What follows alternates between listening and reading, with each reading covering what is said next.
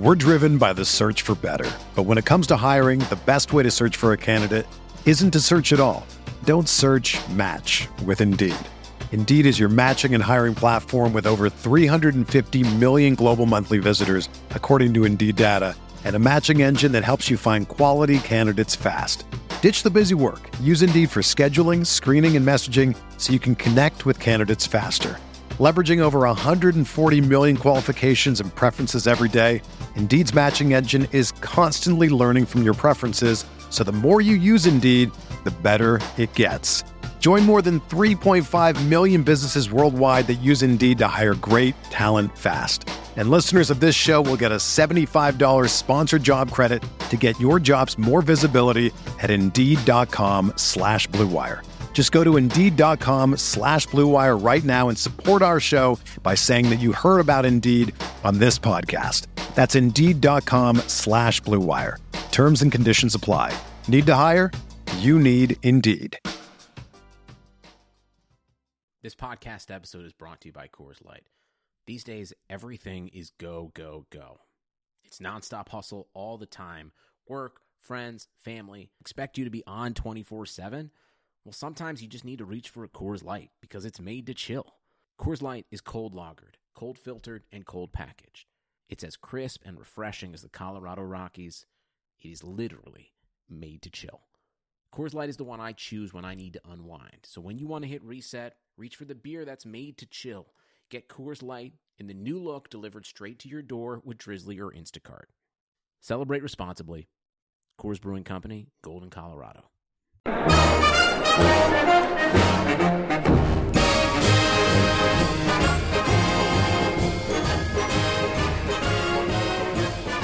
Welcome back to the Bear Report podcast. My name is Jeremy Stoltz. I'm the publisher of BearReport.com here today again with Bears insider Aaron Leming coming off the Bears' first victory of the season. How do you feel today? Man, that was a that was a wild game yesterday. I, I don't know. Uh, I wish I could say I'm overly happy, but I'm, I'm, I'm not. I mean, not that it's a bad thing, but it was that was just man, it was, a, it was a lot to take in for that wild of a game. Yeah, it was an ugly win. Um, you know, but I think just based on where the Bears are right now in terms of talent injuries, I don't think there's any other way for them to do it, and I think they have to win in certain areas in order for them to win. And, and that's obviously not going to be in the passing attack, but I thought, you know, and we'll get into this in more detail, but I thought they won in special teams. I thought they obviously won uh, along the in the trenches. I thought Chicago's offensive line was amazing. The run game was amazing. So um, defense, uh, another good week. So we'll discuss all of that. But uh, yeah, Bears' first victory of the season. Not what you and I expected. I think we both had them double digit losses in our predictions. Correct? Yeah, I think I had mine 27 to 13 or 27 14, something like that. So I, I, think I went like totally ridiculous with like 31 to 10 or something like that. So I apologize to the Chicago Bears for my lack of faith. Uh, in their ability to, to, get it done. But uh, let's uh, discuss a few things before we get back to the game. Um, a couple of injuries from the contest. Uh, looks like Quintin Demps has a broken arm. Uh, Bears haven't officially said if he's going to go on IR, but I would be shocked if he doesn't. And that's going to end his season. And he was the, you know, hadn't made a lot of plays. Uh, you know, wasn't the playmaking guy that he was last year when he had, I think, six interceptions. But I, think he had an impact in terms of, of lining guys up and just having that veteran presence back there, helping out Eddie Jackson, giving him uh, raising his comfort level on the back end. And uh, I think you know I don't think it's a huge loss, but uh, you know I'm not a huge fan of the guy that's replacing him, Adrian Amos. So how, how do you feel about this? I think, I mean, it's definitely an injury to a starter, but like you said, I don't think it's a huge loss. I mean, if you really look at what Quintin Demps did over the first three weeks, it really wasn't much. I mean, he was he was brought in to be that playmaker to get turnovers, and the Bears secondary still didn't have a turnover. So, and but I'm with you. I mean, I'm not a big fan of Adrian Amos. So I I think as long as they they keep Amos as a strong safety and he's not sitting out there in single high and you know having to cover a lot, I think he'll be all right because he's decent run support. I mean, he's really not bad, but his biggest liability is coverage. So I I think this definitely takes away a little bit of the versatility that they have with their safeties, but at the same time, I think Eddie Jackson's a much better free safety anyway. Uh, but I, I just don't see this as being some huge thing, and It's kind of weird though. John Fox said that they're not even sure they're going to put him on IR. It's like, dude, he broke his arm. Like Yeah. this is probably going to be a what a six or seven week thing. Yeah, I don't understand how he'd break his arm and still come back. But you know, again, we you, you kind of have to take things that John Fox says about injuries with a grain of salt. You know, and wait for the official things to come out. So, uh, but I do, uh, yeah, I think it's interesting that uh, you know your point about limiting their options at the safety position. You would think that that would be the case, but I I bet you anything that Vic Fangio doesn't see it that way. I mean, he knows that uh, what Amos's limitations are in coverage, and he's probably uh, you know going to get him in the box more often than he would uh, with with Demps. But I, I think that you know they're probably going to put him in a lot of positions where he is going to have to be out there one on one in uh, you know covering half a field, and he's going to have to learn how to make a couple of plays, and that's just not something that he's been able to do over the first couple of seasons. Again, like you mentioned, he's pretty good in the box. I like Amos. Uh, as a run defender, I think he, he plays a downhill brand of football, but I think that also his aggressiveness against the run gets him caught up sometimes, and that's not good uh, for a guy like Eddie Jackson, uh, you know, having to, to make up for those mistakes. So hopefully Amos now, uh, you know, with all the starting he, experience he he's had over the first couple of seasons, uh, maybe that's you know helped him develop into a more uh, well-rounded player. But we are about to find out because again, it looks like it's going to be Amos, and if he doesn't get the job done, the Bears have shown that they're not uh, afraid to pull him. You know, so they'll they'll go to uh, to Deion Bush if they have to, or one of the other safeties on the team. I mean, if if, if it comes down to it, um, you know, they'll they'll go in a different direction, but. We'll see. We'll see what Amos is able to bring to the table.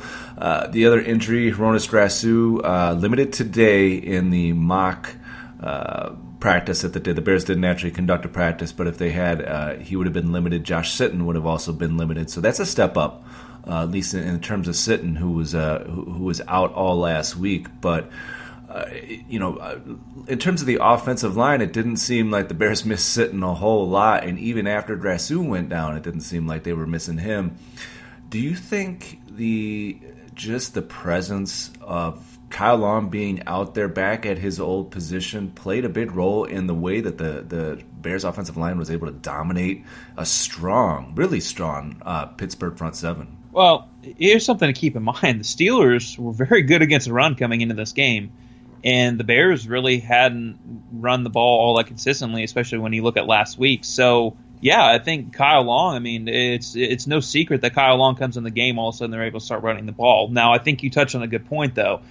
I think the Bears would be very smart on two different levels to keep Kyle Long at right guard. One, because Josh Sitton really hasn't looked that good at right guard, in my opinion. I mean, he's more of a natural left guard anyway.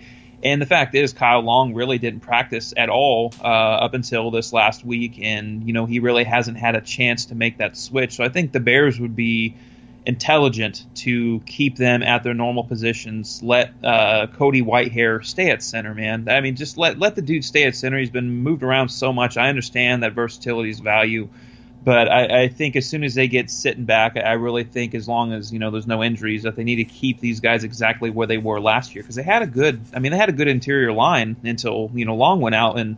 And I think we saw the value of Kyle Long coming back. I know quite a few people were kind of frustrated with his his injury, and I think some people took his injury and somehow forgot how good he was. I mean, this is somebody who was what a three-time Pro Bowler before last year. So, uh, I mean, biggest key to the Bears' offense right now, and really the only thing that they can do right is run the ball. And I think you know having that interior line especially is going to be key for them moving forward. Yeah, and I think you brought up a good point about Whitehair being at center. You know, he started the game at, at left guard, where we've seen him uh, over the past couple of weeks just due to injuries. And again, he, you know, we talked about it last week. He's not as good of a guard as he is at center. So the the injury to Grasu, I, I honestly think was a blessing in disguise that was able to get Whitehair uh, back to his best position, and you put him alongside Kyle Long. Uh, you know that's where the Bears were able to run the football pretty efficiently. Now the Bears were also able to run the a lot of those big runs came on the left side, so you have to give Charles Leno and Bradley Sowell uh, a lot of credit for coming in there and opening up holes too. Especially you know Sowell, a guy who really hadn't played for, hasn't played for the Bears all year, and you know was moved inside. I think I, I think he, he he switched in between tackle and guard during training camp. So. Uh, you know, for them to be able to run behind him and, and, and shuffle all those guys around and still still pound the football like they did. I, I, I think a lot of it has to do with Long being out there, probably just in a more of like a, men, a, mentality thing. I mean, he just brings some nastiness to the team. I think that's probably infectious to the rest of the guys, and I think that probably you know raised the level of play of some of his teammates potentially. But like you said, Steelers were shutting down rushing attacks before that game, and the Bears had no trouble. I mean, those those two last. I mean, again, we'll we'll, we'll start off. Uh, we'll get to the game here in a second, but those last two runs by Jordan Howard. Uh, the 18 yarder and the 19 yarder to finish the game. Uh, did it? Did it, he even get touched? Uh, you know, obviously he got tackled on the 18 yarder, but I mean, those are huge holes on both those runs. You remember? Oh yeah, I actually just went back and watched a game uh, again not too long ago. All 22 still not out, which is frustrating. NFL Game Pass, please start putting it out oh, on Monday so I can watch it. Tell me about it. That's been the bane of my. Yeah, I've been streaming about that for years. But go ahead dude, it's yeah, it's, it's rough. But yeah, no, I going back and watching it. I think uh, on both both plays, yeah, he I mean he was untouched. Obviously, you know he got tackled on the on the one run, but on the touchdown run, he wasn't he wasn't touched. I mean, he, and that's the thing, and I think that's the biggest difference between Tarik Cohen and Jordan Howard right now as runners is that Jordan Howard has a lot better vision, and and I think that's something that's a huge value because he's not limited to being an in between the tackles runner. I mean, he can he can put it outside. He can do whatever he needs to do. But I think what's most impressive, especially in this performance, is the fact that his shoulder was an obvious issue.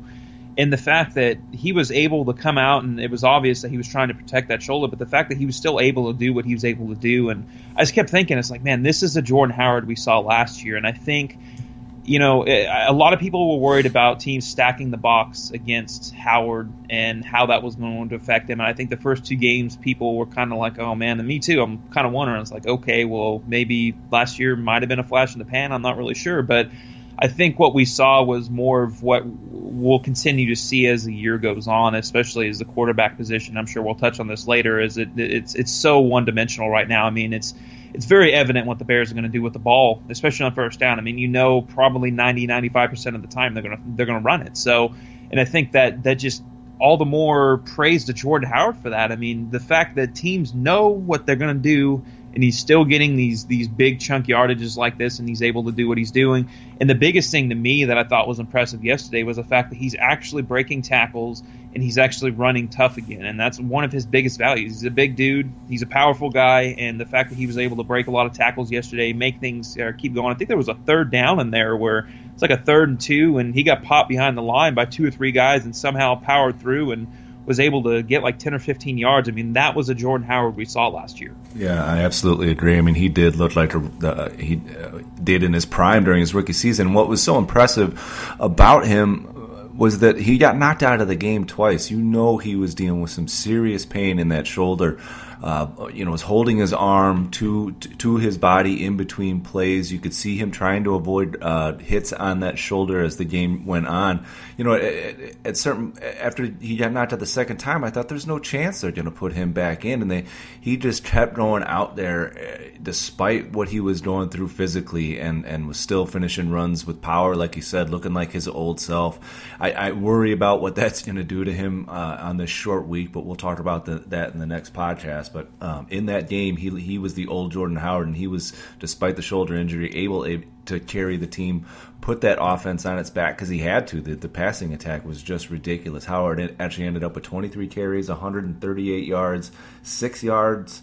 Uh, per carry on the ground and had those two touchdowns. Also led the team with five receptions for 26 yards. So pretty much was the entire, uh, not the entire offense, and we'll get to Tarik Cohen as well, but uh, you know, Jordan Howard was about you know 70, 65, 70 percent of the offense yesterday. So that great to see. You just hope that uh, there's no long term damage on that shoulder. The Bears didn't say anything about it, so I, I, I don't expect it to be. But you know, they're gonna need they're they're gonna need this time here coming up after this short week against the Packers. That's gonna be some really valuable time uh, for Jordan Howard to get get healed up. But in terms of uh, the game you know, let's start. Let's start. I was going to talk about the offensive line again, but let's let's uh, let's go over the game. Let's let's talk about what happened, how the Bears were able to pull off uh, the 23-17 upset to a team that they were. I think believe the Bears were seven and a half point underdogs going into this contest at home, and uh, got out to a real quick lead due to a muff punt by Eli Rogers. And once again, uh, you know, the longest tenured Bear, the guy who's always around the football, the guy who does his job probably better than anybody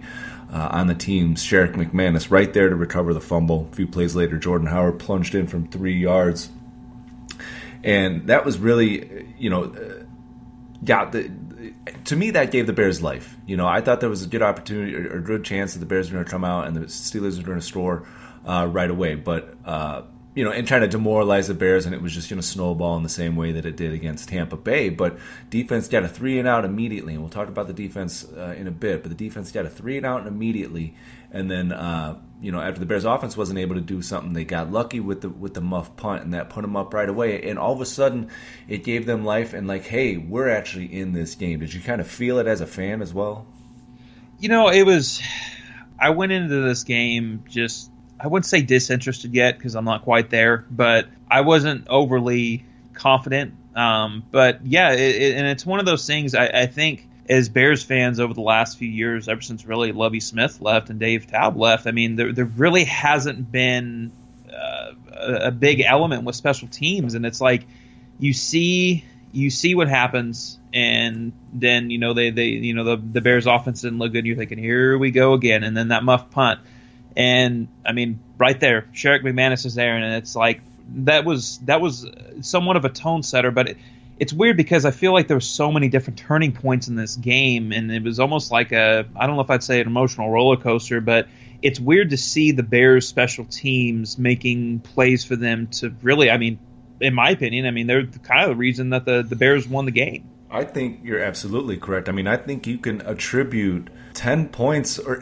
honestly, really 13 points to Sherrick McManus alone based on, on, on him recovering that fumble, being right there to recover that fumble because the Bears were able to score seven. So there's seven points because he was in, in doing his job in the right position. I mean, that as soon as that muff putt was drawn, it went right to him. He was right there. Bam. There's seven points for the Bears. Gave him a lead. Now, uh, at the end of the half, and we're going to come back and, and talk about the things that happened before then. But at the end of the half, he was able to block that punt, and that ultimately should have been a ten point swing. Not only did it, did it take three points off the off the board uh, for the, Steelers, it should have been a, a, seven points for the Bears, if not for uh, Marcus Cooper, which we'll get into plenty of detail about here in a minute. Um, but you know that ended up being a six point swing right there because of the field goal. So you have seven points uh, from him getting that fumble, and then six points from the uh, uh, block kick. I mean, that's that's the game right there. I mean, I think you're absolutely correct, and I think you're, it's it is it's kind of shocking from the last couple of seasons where Jeff Rodgers, the special teams coach, looked o- o- completely overmatched, and you know it seemed like there was a penalty every single time uh, the special teams unit was out there. They were always giving up big runs, and the coverage units they haven't done any of that. And I would honestly say that they overall in every single phase have been the most consistent. Uh, unit, you know, of the three phases, offenses, defense, special, special teams. Special teams is actually the, the, but you know, like I said, the most consistent. I think Jeff Rodgers has done the best job of any of the Bears coordinators so far. Yeah, I think it's it's very man. It's just it's different. I mean, there's really there's no other way around it. And I think, I mean, we talked about this going into the season, talking about in preseason and, and how the Bears were going to win games. And one of the things that we kept highlighting was the fact that their defense and their special teams were going to have to play at a high level. And I think you know when you talk about the special teams as a whole whether that be just the the better returns that they're getting or the plays that they're making, you know, whether that be Sherrick McManus and you know the the different things that happen in this game. And I think the biggest one for me so far that's been really eye opening is their their coverage units have been yeah. really good. I mean, and that was something that we saw over the last few years, and it, I mean those are crippling. And it, and the thing is with the Bears right now, especially with how poorly the offense has played and how one dimensional it's been.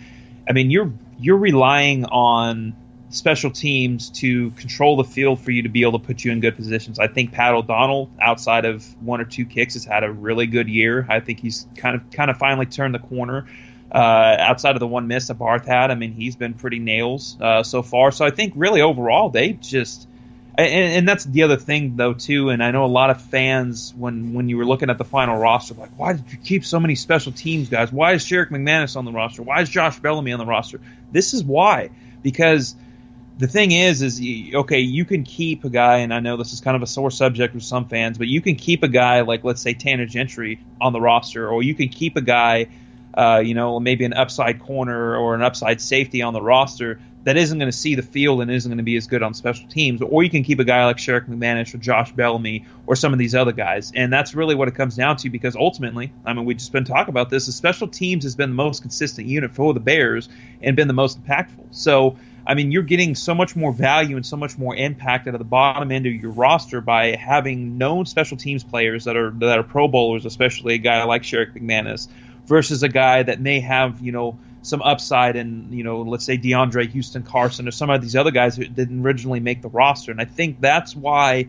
people need to understand the importance of the bottom of the roster and why it's important to have these special teams guys here because it has impacted uh, the Bears so far, and that's one of the reasons that they are one and two that they've even won a game. Yeah, I absolutely agree. And another guy that you didn't mention in there was who they got back this week was Benny Cunningham, who had a big tackle in coverage late in the game. And I think you know you're right. That this is we, we, we discussed it in the preseason. We knew that if in order for the Bears to win games, especially for the, the passing attack, which we both didn't think was going to be very good, and we, we've been proven correct to the, to to this point, uh, you know, it was going to take efforts uh, on the on every other phase in order for the, the Bears to be able to win uh, football games. That includes the rushing attack, the defense, and special teams. And we'll get to the other two areas soon. But special teams, I think overall with their with the coverage and abilities and the, the wise decisions of, of Deonte Thompson to not run the ball out too many times, and at least when he's been able to do it, he's had good enough blocking where he hasn't been stuffed at that like eight yard line. I mean, he brought the ball out a couple of times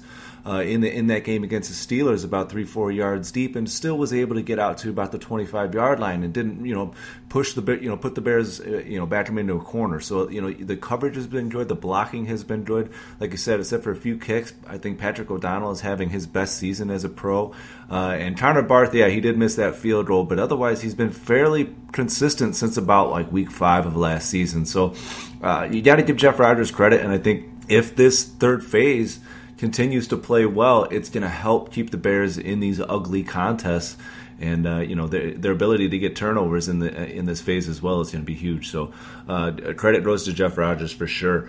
Uh, but let's let's let's go back. Let's talk about some of the things that happened here uh, early in the game. The Bears were able to get another turnover after that muff punt when uh, Bryce Callahan blitzed off the corner and uh, stripped Ben Roethlisberger and bit over Akiem Hicks dove for the ball and got on it. Um, I, I, was it was interesting to me that the Bears, you know, when they do blitz, it often comes. I think Callahan probably blitzes more than any anybody on the team. I don't have the numbers in front of me, but I would say off eh, from that nickel edge, he probably blitzes as much as anybody. But he he rarely uh, has he's really effective in that role. I mean, it almost looks like he's trying to get blocked a lot of times. And uh, this time, the Steelers just decided not to block him, and it almost seemed as if he didn't know what to do with himself for a second. And then he realized, oh my God, I have, I have a clear path to the quarterback, and he did the right thing. He, he hit Roethlisberger just at the right time. Ball popped loose, and uh, the Bears were able to get the football unfortunately, the offense couldn't do anything, or they couldn't get any points because of the Barth missed field goal. But uh, good to see Bryce Callahan actually do do well in this game. And Callahan held uh, Smith. Uh, it was Smith Schuster was who they were using mainly out of the slide. Only had two catches, well, I want to say thirty yards or something like that.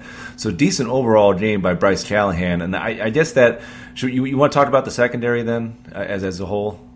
Yeah, I, th- I, think we should because I think that's a big highlight in this game and something we haven't seen in a while. Yeah, the secondary was, uh, you know, they were facing a huge test in, uh, you know, the downfield attack of Ben Roethlisberger, and we saw it right from the very start. The first pass of the game was a big uh, uh downfield pass from Roethlisberger to, I believe, Martavis Bryant and uh, and he got and he got beat. He, uh, I think it was Kyle Fuller in coverage, or it might have been Cooper, but Marcus Cooper. Marcus Cooper. They got beat, and uh, that pass is about half a foot shorter. Martavis Bryant starts the game off with a, with six points. Uh, so that, they Bears got very lucky on that first play, but from that point on.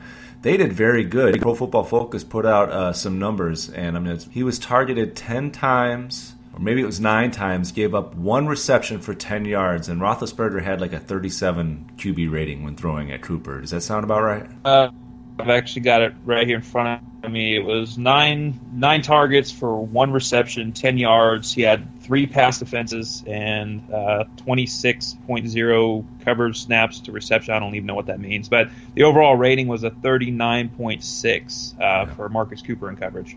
Yeah, and he made some big plays. I mean, the, the that first play wasn't the only time that the Bears or that the Steelers went deep and continually. Even Kyle Fuller had a couple plays down the field where he was able to get a hand on the football.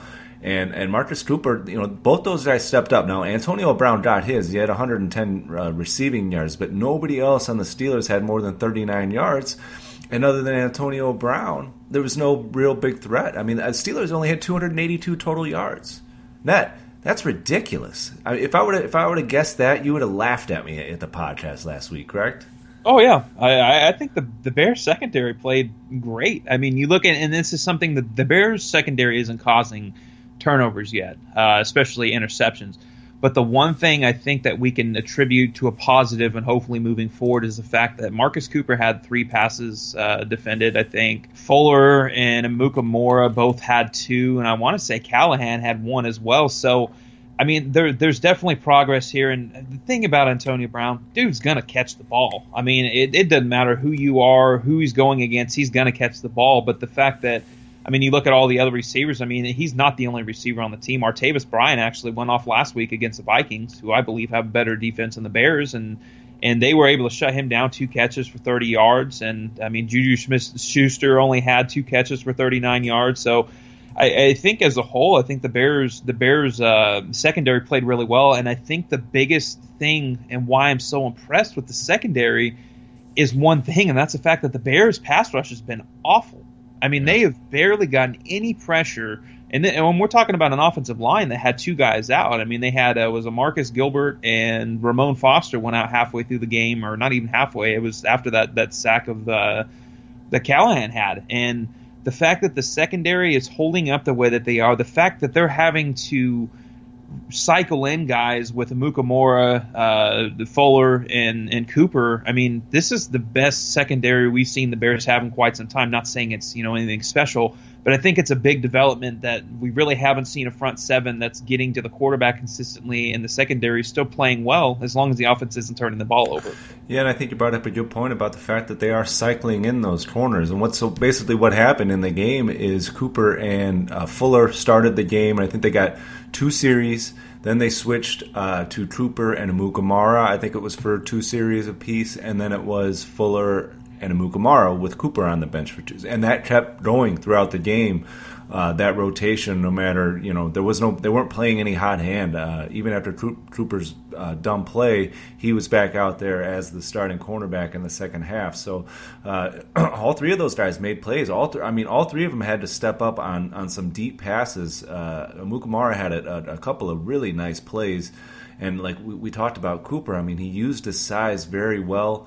Uh, one play, that deep ball uh, where he was able to shoot. If you go back and watch the tape, it was a deep ball right near the uh, front pylon. If you remember this play, and uh, Amuk, or uh, Cooper used his body to kind of slow up and slow down Bryant without really, you know, causing any uh, contact that would uh, get a penalty, but that allowed him to then make break on the ball and dove for it and nearly had the interception. Got both hands on it. It was a tough play, but uh, you know, you, you see a guy out there who who knows what he's doing uh, on the deep balls at least, you know, and, and wasn't getting beat in that area, and that was huge. I thought to see guys, all three cornerbacks, or even four with Callahan out there making plays, it's something we haven't seen in a while. And if it wasn't for them, you know, Roethlisberger's going to have a much better day. But he only had 235 yards and 82 rating, uh, on only one touchdown. He only had a long pass of 25 yards. I, I would I would be interested to find out when the last time he had a game where his longest pass was only 25 yards. This, this is an offense built on the deep ball, and the Bears pretty much took that away. So, uh, yeah, the, uh, you, you, mentioned about the pass rush. They did get three sacks on Roethlisberger, so at least they weren't totally non-existent. But uh, the pass rush in general, I think the problem is that we're not seeing it from the guys that we expected it from. Specifically, uh, Leonard Floyd and a guy that I, I really thought was going to take a step forward, and Jonathan Bullard, both who have been pretty non-existent. I mean, there's no no sacks in, for the, uh, either of them to this point. Um, Willie Young and Pernell McPhee both got a sack yesterday, which was great uh, to see. Especially Willie or uh, Pernell McPhee used a good rip move to turn the corner. Kind of looked like his old self on that sack, uh, which is good to see. But are you starting to get concerned about Leonard Floyd? I'm not, and there's one reason why. I mean, he was in he was in pass coverage for 11 of his yeah. snaps yesterday, and I and I remember Fangio doing this in the beginning of last year too, because it was really it wasn't really until a little bit later on in the year where Floyd really started getting things together. Uh, but I just I don't understand that, I, and I understand that okay, he's an athletic dude, he's he's long, he's fast, he's your best pass rusher. Like why why why why are you putting him in coverage so much? That's not that uh, that just doesn't that doesn't seem like it's playing to your strength. And, and I guess I really shouldn't be complaining too much because the defense has played pretty well two out of the the, the first three games or whatever it may be, but. It, I, I don't know. It, it's just it's it's tough to understand why you would put your best best pass rusher, a guy that really should be a ten or fifteen sack a year guy, into coverage that much. With that being said, I think he's going to be fine. I think it's just going to take that one game to break him out of it, and I think if I remember right, the Bears the Bears uh, defensive line and front seven as a whole with the pass rush kind of started out a little slow last year too, and and depending on what goes on, and we'll preview that in the next week or whatever. But uh, they they have a few favorable matchups coming up uh, within these next few games where I think Floyd's going to be able to take advantage of it. But I think Fangio needs to start using him a little bit better. Well, I noticed a lot of times in this against the Steelers, not only was it Floyd, but whoever it was on the opposite side was also dropping into coverage. Um, doing a lot of three man rushes, trying to really just flood the zones, uh, the you know flood the passing lanes, and not give uh, Roethlisberger anywhere to throw to. I think that kind of was the strategy. I figured, you know, they they Fangio probably figured they get to Roethlisberger occasionally, but even when you get to Roethlisberger, that's that's only half the uh, you know half the half the deal. It's hard to get him down, and often he can make plays. So I think the strategy was let's get more guys into the into these zones, into these passing lanes, and make it difficult for them to you know uh, to hit them deep. I mean, you're able to drop the safeties back way deep if you have a whole bunch of guys in the underneath zones. So uh, you know that helped them limit the, the, the deep passing game that, that, that the Steelers have been so successful with. But yeah, you're not. I, I agree. I think Leonard Floyd is going to come around. We saw flashes of it. We saw it in the preseason. We saw it in training camp. Uh, it, it's disappointing that when he does get the one-on-one opportunities, he hasn't made the most of them so far. But uh, I think those, I think that'll come. And if it doesn't, we'll we'll uh, we'll have more criticisms uh, criticisms of him down the line. But overall, I thought uh, you know, the defense as a whole played very well. Give it uh, credit to Danny Trevathan filling in for, uh, you know, with Kwiatkoski and Joe Freeman being out. Trevathan led the team with 10 tackles, had a very strong game as well. And I thought Akiem Hicks played well against the run, as did the entire defense. I mean, I think I'm looking right now, 70 total rushing yards for the Steelers in that game, and this is with uh, one of the best running backs in the NFL, and Le'Veon Bell. So I, I think this this Bears defense, even though they keep getting hit with injuries. Um, they were pretty unstayed in this one, but I think so far they're an underrated unit, and this is the, the, the side of the obviously the side of the football that's going to carry this team going forward. Now you combine that with the third phase dominating in every game. Now you have an opportunity to win football games, even if Mike Glennon is horrible, and we kind of saw that again. I mean. I mean, again, it wasn't like he was just, you know, he had a, a you know, I think he only had one one turnover, correct, which was a bad interception, but um, he didn't have another three interception game, which helped the Bears stay in the contest. But you know, when it when it came time for Glennon to to do something with the football, he consistently did nothing with the football. Dinked and dunked his way through this game, and I believe he had under if I if I my numbers were correct in the in the piece I did yesterday, he had under five yards per attempt Am I correct? 4.6. Yeah, yeah. So it, it just keeps getting uh, lower and lower every week. It seems like. I mean, how much uh, are, are we still looking at, at week five for uh, Trubisky? Well, I, I love I love the fact that you're like, well, he he only turned the ball over one time. Only turned the ball over one time. It's like I mean, that's where we're at right now. I mean, the thing is, is okay, yeah, he as far as statistically, yeah, he didn't have as bad of a game as he did last week in Tampa Bay. But let's be honest here. I mean, the dude cannot throw the ball downfield. I, I don't understand, and I need to go back and look at the all 22. But I mean, we're talking about a guy that is just refusing to look downfield. I mean, he's just any sort of pressure on him whatsoever, he's either a taking the sack or freaking out. And this is the one thing that just made me laugh yesterday is him trying to take off running a few times. Like, all right, dude, let's just not even try that because that just looks bad. But you're looking at you know his completion percentage. I think it's like right around 67 percent for the year, and it's like, oh wow, that's actually really good. And then you look at his his average per throw, and it's like 5.3, and it's I think that's 30th in the league right now. And it's like, man, that's that's awful. I mean, his QBR was 19.6, and his overall rating was 74.2.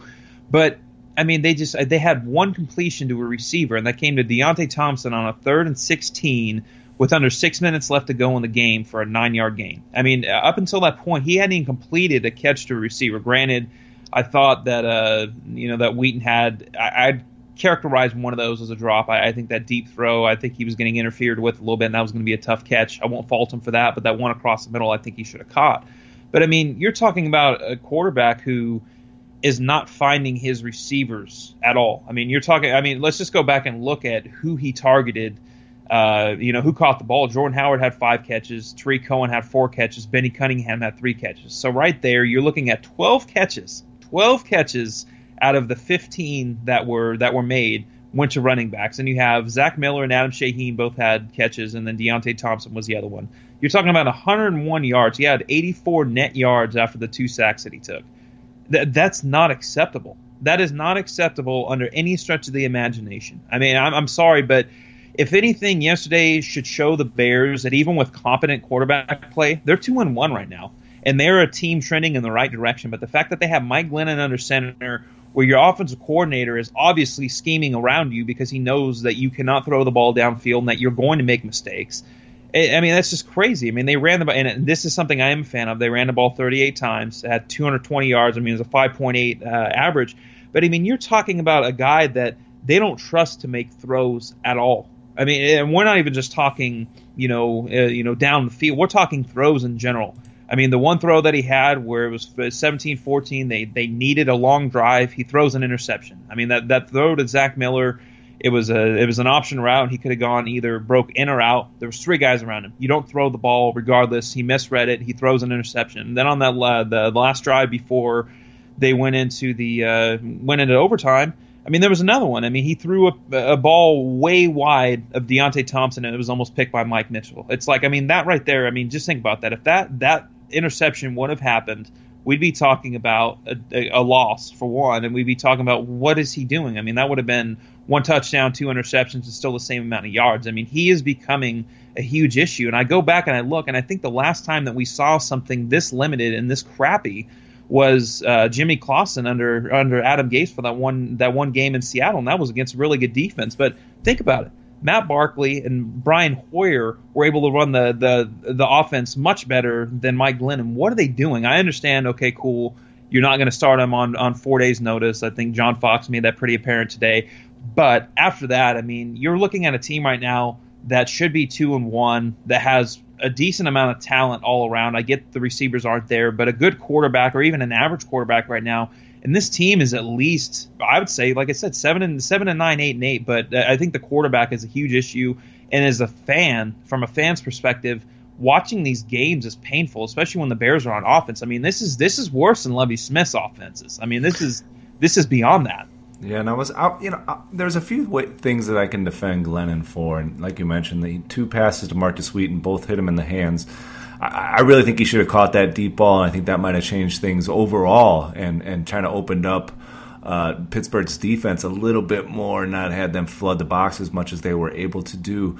Uh, but you know, you're right. I, I, you know, it's it's difficult to defend him when you know, and you see it, oh, you saw it over and over in the game. Those, I, I don't think that it's a matter of Dow Loggains calling plays or being afraid to call plays for Glennon to go downfield. I think it's Glennon afraid to go downfield, and I, I think you saw it over and over. I mean, he would look downfield, and he'd he'd almost be ready to throw, and then you know at the last second he'd he'd pull it back in and just go to the check down option. I mean, over and over we saw it in that game. We've seen it over the last three games. It's like you can tell his first option is downfield, and he just can't pull the trigger on it. And maybe the guys aren't open. Maybe maybe those receivers aren't getting open. And I'm not looking at every all 22 play, and they don't have the best receivers out there. I'll, I'll give them that. Guys are dropping passes. You know, we were talking about how great it was going to have Wheaton back, and he comes out and, and puts up a, a Drusek. So, uh, you know, I don't know who who who the go-to guy out out there is for him, other than his running backs and his tight ends. But even then, you know, Zach Miller only one catch. Adam Shaheen that that one catch in the end zone. Good to see them use Shaheen finally in the red zone. Uh, but uh, you know this this passing attack for as long as Glennon is going to be out there appears to be a dink and dunk system that's going to rely heavily on the ability of Jordan Howard and Tarik Cohen to get yards after the catch. It is what it is, and, and if they decide to continue going forward down this road with Glennon, I don't I don't think it's going to change. And I think uh, like, like we talked about, if if this is going to be the case then everything else is going to have to go right. The Bears are going to have to rush for 200 yards every game. The Bears defense is going to have to limit one of the best uh, offenses to less than 300 total yards. The you know special teams is going to have to play perfect, and then they're going to maybe win these games in overtime. You know what I mean? Like that maybe they have a chance to win it uh, while this continues with Mike Glennon. So I think the Bears know what Bears see what we see. The Bears see what the fans see. Uh, I don't think it's going to happen this week, not on a not on a short rest. But I do think that you're right. I, I, think your prediction for Week Five is spot on, and I think that they know that, that Mitch Trubisky is going to give them a little bit more opportunity to score some points, even with this this horrible group of receivers that they have. I think just uh, Trubisky's mobility, his ability to extend plays, avoid the pass rush uh, you know, get to the stretch handoff. I mean, they had a blown play yesterday where it looked like Glennon just wasn't fast enough to get to, to meet the running back at the at the uh, you know at the handoff point. So uh, you know, uh, you know, Trubisky running the football uh, out wide, you know, with throwing on the run, that's that's a dangerous thing for opposing defenses. That's not even an option right now. Uh, for the Bears with Mike Glennon out there. So I think the Bears know it. Uh, it. It'd be ridiculous for them to keep forward. And I think a really good example of why this is un- totally unnecessary uh, beyond this week with the short week against the Packers. If this were to continue, uh, it, it, would be ridiculous because look at what Deshaun Watson did. Uh, down in down in Houston, almost beat the defending champions, and Tom Brady had to throw five touchdown passes and one with the time running out to beat the, the Texans. Otherwise, Deshaun Watson went out there and pretty much, you know, beat the, beat the New England Patriots. I know that um, you know, all these rookie quarterbacks are dealing with turnovers. DeShone Kizer uh, had another three turnover game, but again, he had three touchdowns himself. So these rookies are out there making plays, and you have to think that this time, that time that they're getting right now, you know, especially Watson and Kizer, the other two, uh, the top quarterbacks in this year's draft, that's going to do them well. And I think that the Bears realize that they see what's going on. I don't think it doesn't matter what they paid Glennon. I think you're right. We're going to see him in a couple of weeks, and then they're going to have a whole lot more options on offense. Yeah, I agree. I think thing is, is with Trubisky, you know, he's gonna he's gonna make mistakes, but that's something that you can live with, and I think that's kind of where Cleveland and Houston are right now. Is th- these guys are gonna make mistakes, they're gonna grow, but it's also something that you can live with. Now, I'd like to switch gears real quick before this podcast ends. Something I cannot live with. Uh, we got to talk about this Marcus Cooper play. What oh, yeah. the heck happened? I've never seen it. I, am sitting. I'm still blown away. I watched it again today, and it still pissed me off. I couldn't. I couldn't yeah. watch it. Well, I, somebody said it was the uh, in our uh, Bear Report chat the dumbest play in Bears history. I think tearing your ACL after sacking Jimmy Garoppolo, who was the backup quarterback, and like what was it like a 39-7 blowout loss. I think that's the dumbest thing I've ever seen a Bears player do, uh, Lamar Houston. But yeah, that, that Marcus Cooper play that was right. That was a close second and it's hard to watch, man. I mean, he said he thought he was in the end zone. I'm not buying it. He was he he reached that ball out. He didn't think anybody was near him, and he was to you know showboat his way into the end zone, and it, it nearly cost the Bears the game. I mean, it, it probably should have in a lot of ways, but uh, I don't know. Well, I don't know what he was thinking. It, it, it, it's shocking and it's and it's it's maddening. And you have people right now calling for his head. They want, even though he played uh, probably one of the best games from a cornerback we've seen in years, people want him cut right now. Bears fans are calling for him to be cut. I mean, where do you stand on that?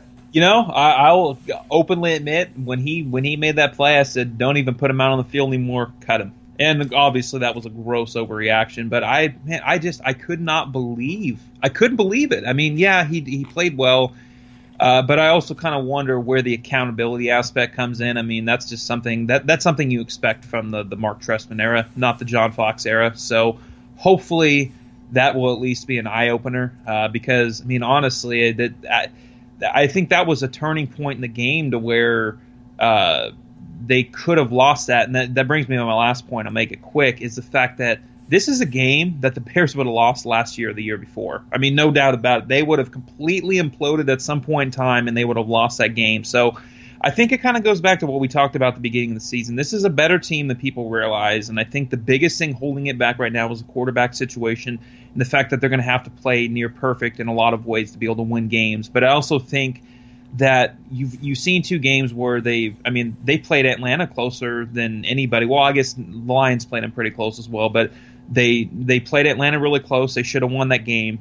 They beat the Steelers. I mean, if you look at it, there's uh, what the the Falcons are three and zero, oh, the Steelers are two and one, and then the Bucks are one and one. So I mean, there's two losses between the three teams that they played so far. So I mean, they've had a really tough schedule, and we'll get into this next podcast. But I mean, they have a chance to go two and two. I'm not saying it's going to happen. I don't think it will, but they have a chance to go two and two in one of the rougher four game stretches that I've ever seen for the Bears, and I think that's a that's a decent positive. Yeah, I think if you would have said the Bears were going to come out of the first three games one and two, I would I would have been I would have been okay with that, knowing how difficult the start of the schedule is. And this next podcast, we will talk about uh, the the upcoming game against the, the uh, Green Bay Packers. But last thing I want to mention, Tarik Cohen, that run he had at the end of the game in overtime was one of the best runs I've ever seen. His foot was in bounds. I'm shocked that they they, they did not reverse that, but uh, I think his what he brings in complement to Jordan Howard is is what makes that uh, that backfield so dangerous. We'll get into that a little bit more in the next podcast, but that's it for this one, guys. Thanks for listening. Be sure to follow Aaron on Twitter at Aaron Leming NFL. Give me a follow at Bear Report. Check out all our work at BearReport.com as well as the Bear Report Facebook page. If you haven't already, subscribe to this podcast on iTunes and come talk to us every day on the Bear Report message boards. That's it, guys. Next podcast, we'll be previewing this short week game against the Green Bay Packers on Thursday night. We'll talk soon.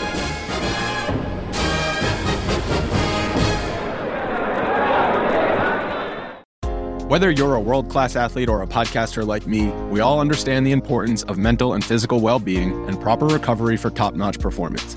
That's why I'm excited that Unifyd Healing is sponsoring podcasts on the Blue Wire Network. Unifyd Healing is a new and super innovative global network of wellness centers powered by Energy Enhancement System, or EE System. If you haven't heard of the EE System yet, then you'll want to listen up. This technology promotes wellness, deep relaxation, purification, and rejuvenation. Wherever you are across the globe, access to a center is easy and affordable. Interested in experiencing the EE System technology for yourself? Go to unifydhealing.com slash bluewire to learn more and find a center near you. That's unifyd, U-N-I-F-Y-D, healing.com slash bluewire. No material or testimonials on the Unifyd Healing website are intended to be viewed as medical advice or a substitute for professional medical advice, diagnosis, or treatment. Always seek the advice of your physician or other qualified healthcare provider with any questions you may have regarding a medical condition or treatment and before undertaking a new healthcare regimen, including EE system.